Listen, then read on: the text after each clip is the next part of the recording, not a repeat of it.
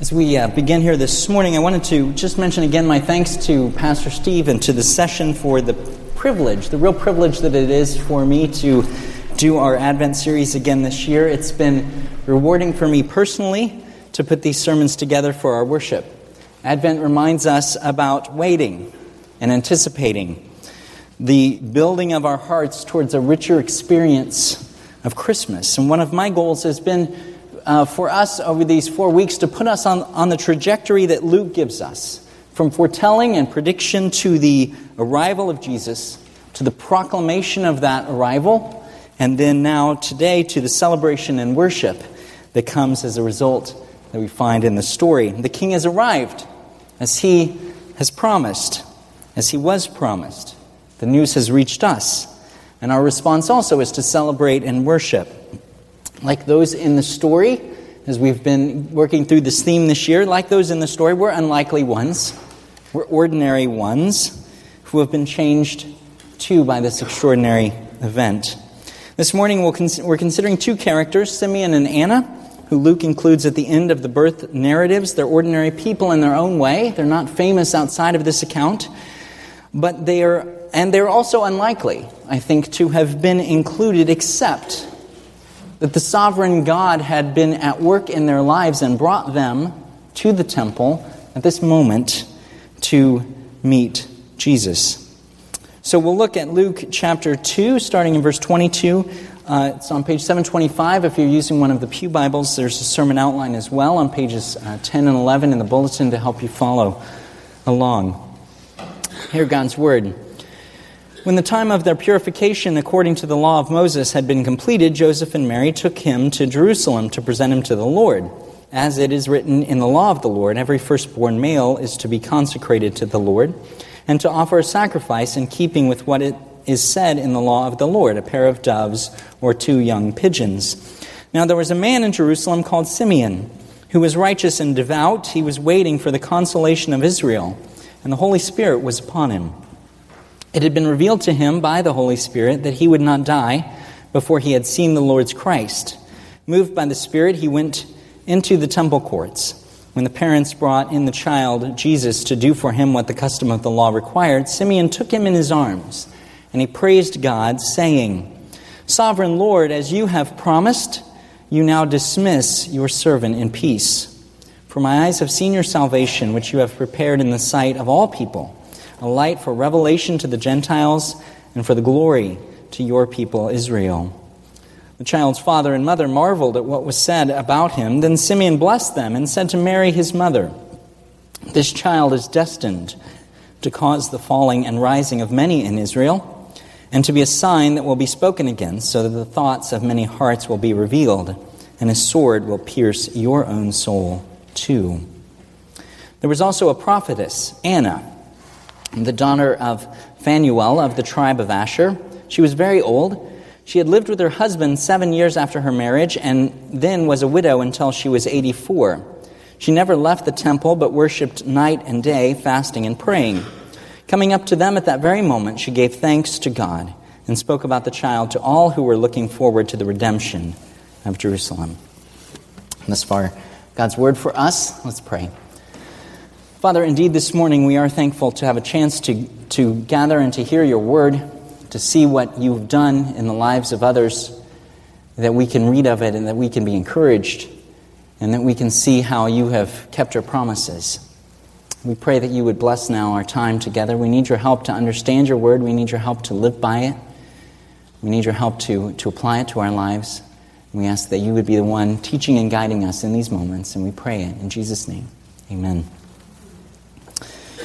When I think about, I was thinking about waiting, someone who had to wait a really long time for something as I was thinking about this, uh, this story. And um, what occurred to me, of course, is Indiana Jones and the Last Crusade, which is the best of the four movies, of course. And um, if you remember the scene, the scene at the end of the movie, the sort of climactic scene, is Indy has to, he, the search is for the Holy Grail which was the cup that uh, the legend of the cup that Jesus drank from uh, when he did the uh, Last Supper with the disciples. And the legend is that, that all who would then drink of it would have eternal life. And so near the end of the movie, they get to the place where the cup is, and Indy has to pass these tests, these three tests to get to the chamber where there's the cup. And, um, you know, Indy, of course, is this sort of hardened cynic, this history and science over myth kind of guy, and has to pass this test of faith. So, you know, there's this interesting spiritual dynamic going, going on inside Indiana Jones. He gets into the chamber and he finds a very old man. And the story goes that this was the last of three brothers who had found the Grail during one of the Crusades in the Middle Ages. And this man had been left for some 800 or more years to be the guardian of the Grail. And at first in the movie, you think you think, you know, you see the man, he's sort of hunched over, you wonder, is he alive or is he dead? And he, and he sees Indy and he gets up and he, and he gets ready to, to fight. He realizes he can't fight because he's too old and too, you know, sort of feeble. He can't even raise his sword. But then there's the scene where he looks at Indy and he, and he, sees, he sees his face and he says, I knew you'd come. And something about I, th- I think it's related to this faith experience that Indiana Jones had had. He knew the knight had this kind of quiet confidence. He had this kind of this hope that had kept him going for 800 years that someone was coming, that he would recognize who it was when he arrived. At first he didn't. At first he thought he had to fight, but then he saw him and he said, "Oh, I knew you'd come. And I've been waiting." And then, of course, the story goes on, and it's, and it's great if you haven't seen it. But I think that's, that sets the scene for me of this, of this story of people who say, when they see this baby, I knew you'd come. We've been waiting, and I knew that you would come. We'll look at the text as we go. We'll pick up um, the narrative a, a, number of weeks now after the birth of Jesus in, in verse 22. When the time of their purification according to the law of Moses had been completed, Joseph and Mary took him to Jerusalem to present him to the Lord, as it is written in the law of the Lord. Every firstborn male is to be consecrated to the Lord, and to offer a sacrifice in keeping with what is said in the law of the Lord a pair of doves or two young pigeons. Luke seems to be summarizing two or perhaps three different Old Testament ceremonies together in these verses. First, Leviticus 12 describes the purification rituals for the mother after childbirth, which, which includes a time of waiting 40 days after the birth of a male child, and then the woman was to go to the temple in Jerusalem and offer a lamb for a burnt offering and a dove for a sin offering. And if the family couldn't afford a lamb and a dove, then they could use two doves or two pigeons, which is the case here according to verse 24. So that's one of the ceremonies is the purification. Another is the dedication of the firstborn to the Lord. It's described in Exodus 13 and Numbers 18. The idea from these passages is to it's, it's to memorialize and to help the people of Israel remember the tenth, tenth plague that came upon Egypt and the Passover, the death of the firstborn. And so, this idea of the Passover is now that the firstborn of both animals and people was the Lord's. And firstborn sons had a specific redemption price, which was set at five shekels, except for the tribe of Levi. So, the, so as the firstborn son, then Jesus was to be redeemed by his parents at the temple.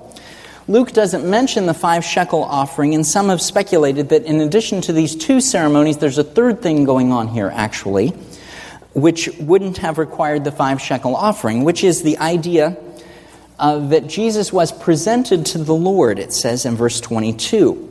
And we see in the example of Hannah and Samuel this idea of a mother dedicating their child to the Lord, presenting him to the Lord. And in, in Hannah's case, that meant that after Samuel was weaned, he was given to uh, Eli to raise and grew up there in the temple.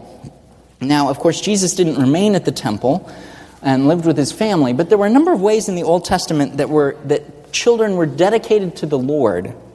And I think there might be something of that that's in view here. That, that Mary and Joseph, of course, realize that Jesus isn't just an ordinary firstborn son, And they do the things required of that, but also they dedicate him to the Lord from birth, knowing uh, at least to some degree of who, who he is as the Son of God.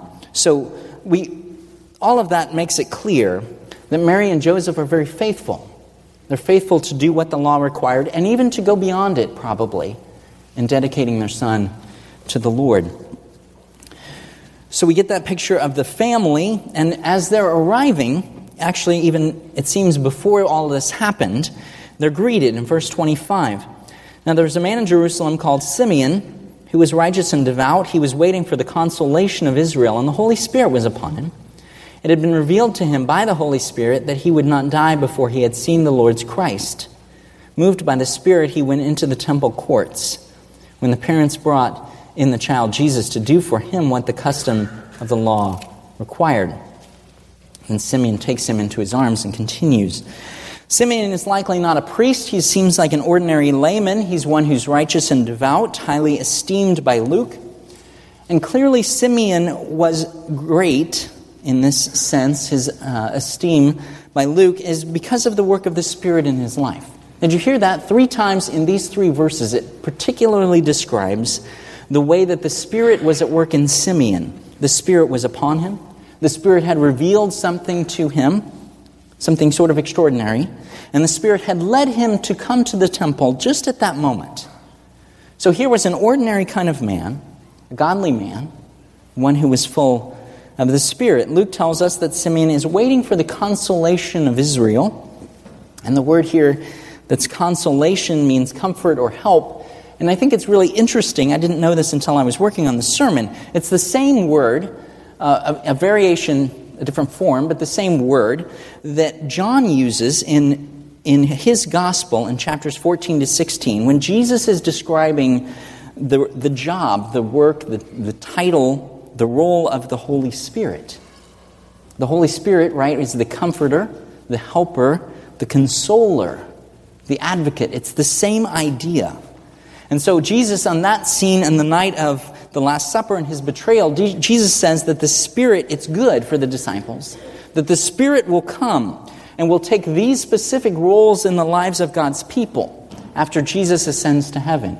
So I think we see sort of a progression here that Simeon is waiting for the consolation of Israel. He's waiting for the comfort. He's waiting for the help. He's waiting for God to send an advocate. And for him, that's fulfilled in this Messiah. And then there's a progression that Jesus says, after I leave, it's good for you because I'm going to send that consolation, that consoler, that helper, that comforter for you. I think that's uh, to be here, to live inside of you after I go up into heaven. So I think there's something profound about this idea of what Simeon was really waiting for, fulfilled in the Messiah, and then after Jesus ascends to heaven, fulfilled in the lives of God's people through the work of the Spirit. We get the sense here that Simeon is living in his own advent.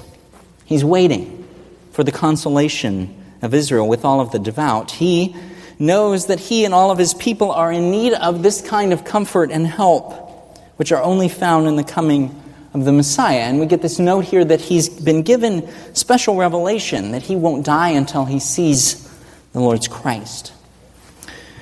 Let's look now at verse 28 then. Simeon took him in his arms and praised God, saying, Sovereign Lord, as you have promised, you now dismiss your servant in peace for my eyes have seen your salvation, which you have prepared in the sight of all people, a light for revelation to the Gentiles and glory for your people, Israel.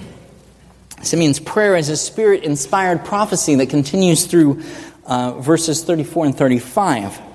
Historically, it's called the Nunc Dimittis. I don't really speak Latin, but that's Latin for now you dismiss. And the idea of it is it's this response of one who is fully satisfied. The picture is of a servant or slave who is released from his duty. One commentator said it this way Simeon is like the watcher who can leave his assigned post because the anticipated event has come. Simeon's role in God's world is accomplished. in this moment when he sees the child. God had promised, had, had done for Simeon what he had promised. Simeon is seeing in his eyes, in this baby, the salvation of God made known before all people. He'd been living in his own advent, waiting, watching for the fulfillment of the promise that God had made to him, which was wrapped up, of course, in the promise that God has made to all of his people. And Simeon's faith has become sight in this moment, and he's satisfied. And sometimes I think we hear people say something like, Now I can die happy. I've reached my goal. I won the championship. I won the gold medal. I've finally made it on my dream vacation.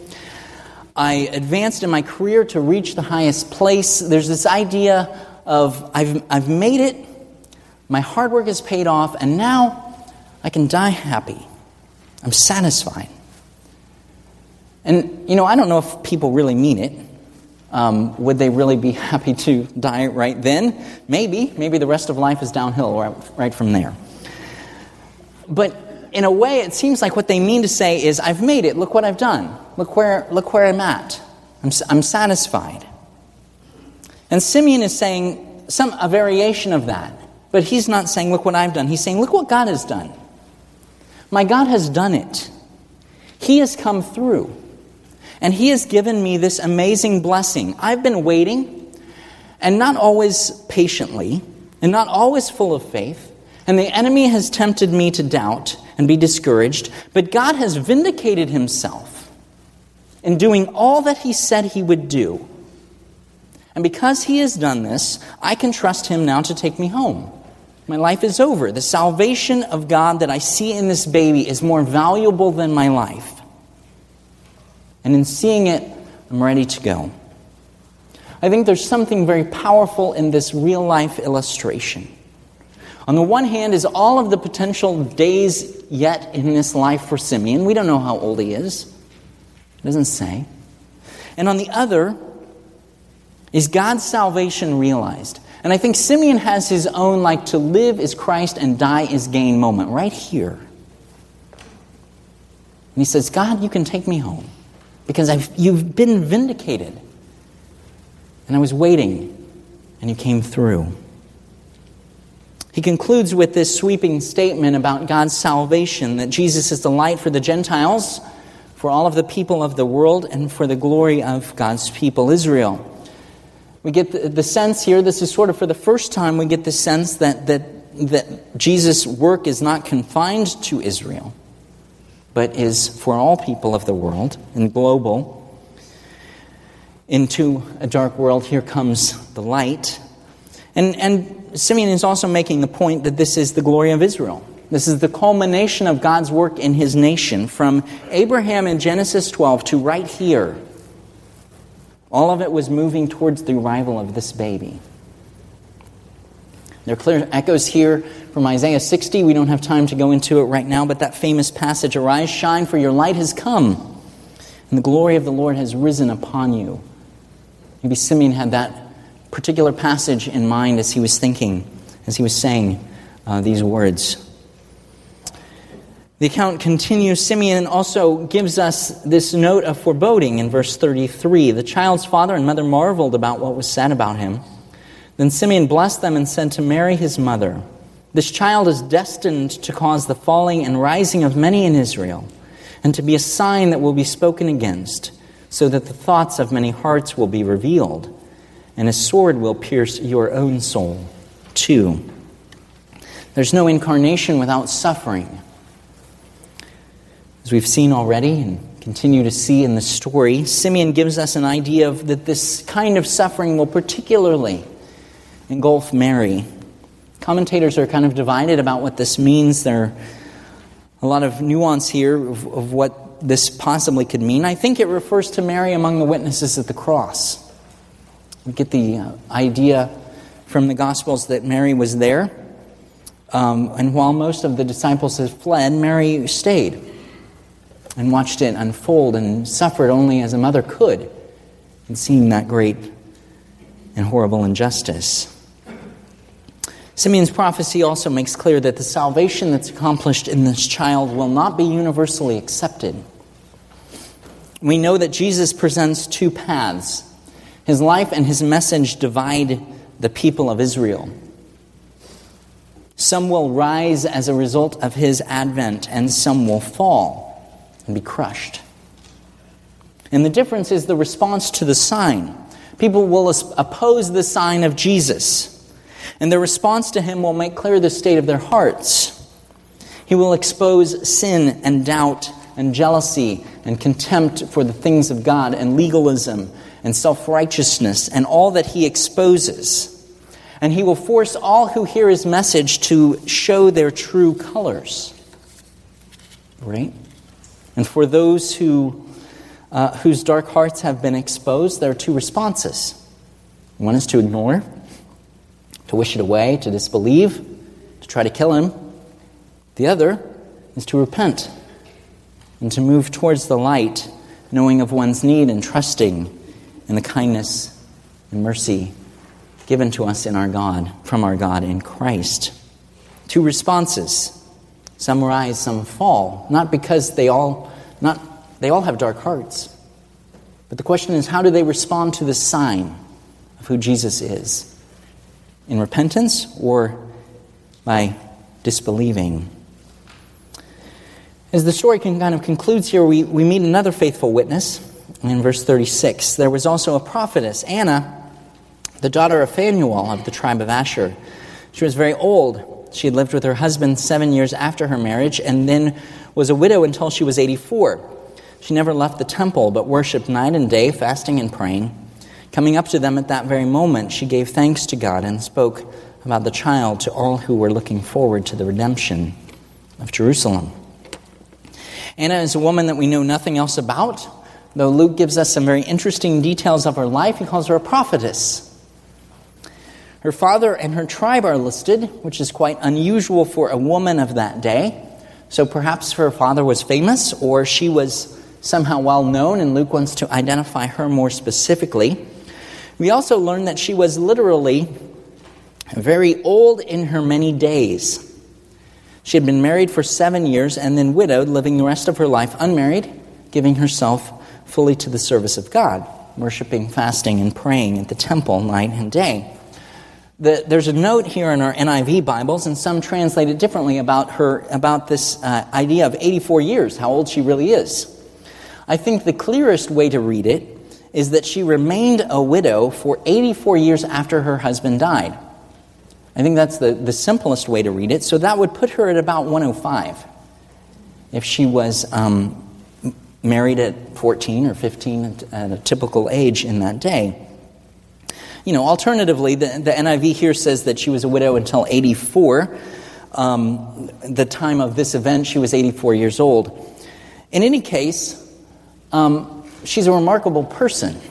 Luke presents her as a model of Christian discipleship, faithful and devout dedicated to the Lord. She, like Simeon, was living in her own advent, wasn't she? She too was waiting for the Messiah to come. And we get the sense from the fact that she was another herald for all who were looking forward to the redemption of Jerusalem, that is, the redemption of the nation. She was waiting for that redemption, and she saw it, and she pointed to it to all who would listen. What do we learn from these pair of witnesses this day. They're presented to us as faithful. They're sort of a matching pair, man and woman. And we see that in Luke's gospel a number of times, where Luke gives us both men and women testifying to the truthfulness of who Jesus is. They're both devout, they're both ordinary, they're both given a place of prominence in the story.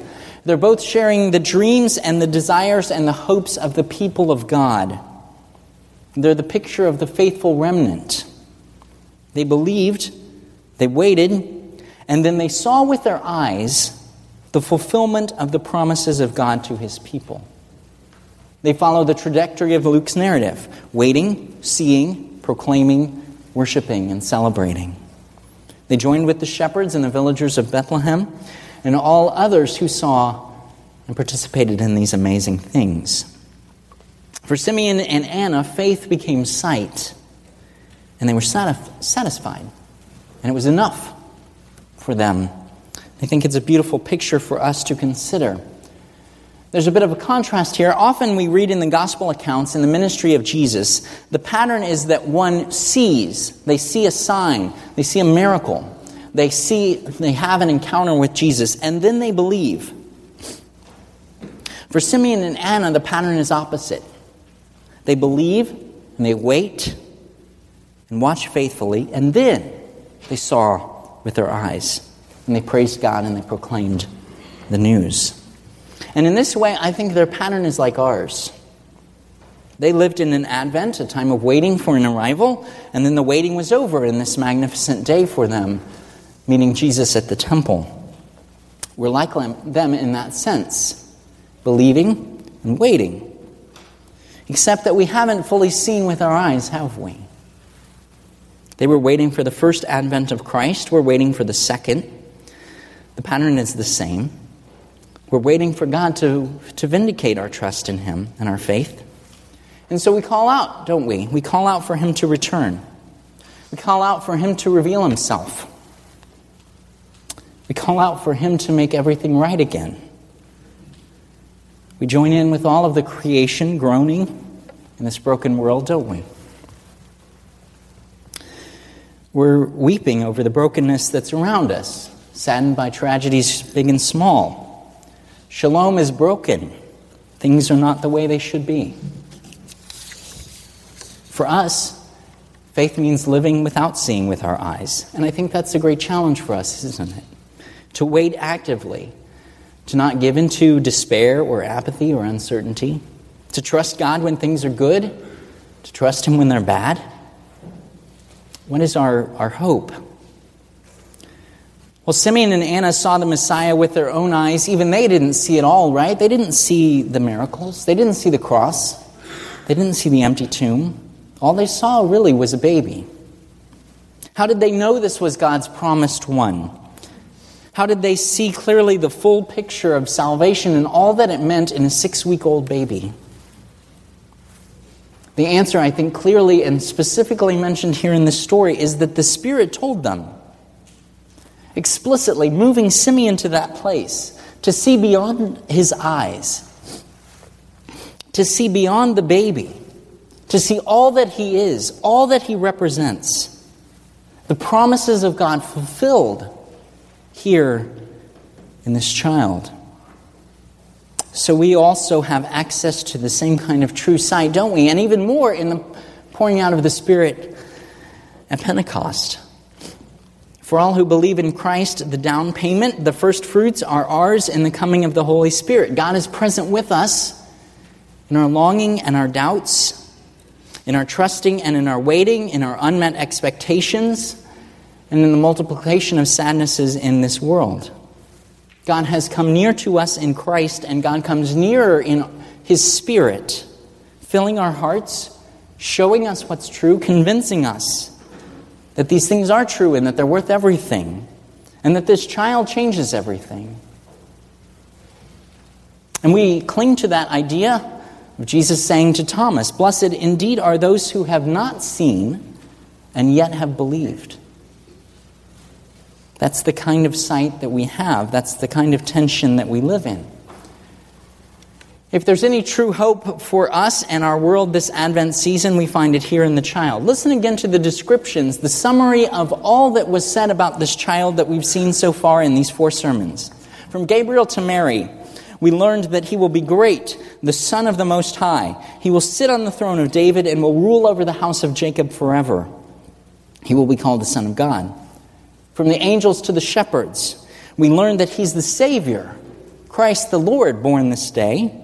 From Simeon, through the Holy Spirit, we learn that he's God's salvation prepared and revealed to the Gentiles and the glory of God's people, Israel. From Anna, we learn that all who were looking forward to the redemption of Israel find that redemption here. Our Christmas must begin with the child. He's offered to you. He offers himself and all of the gifts that he brings to you. And some will rise and some will fall because of this message. And so then I ask you, who is he to you? Is your life, have you placed your life in his, in his hands? Are you trusting him, believing in him? That's the question that should, should provoke us, should prompt us, should nudge us in Advent. Who is this child? Who is he to me? How is my life different because of his coming?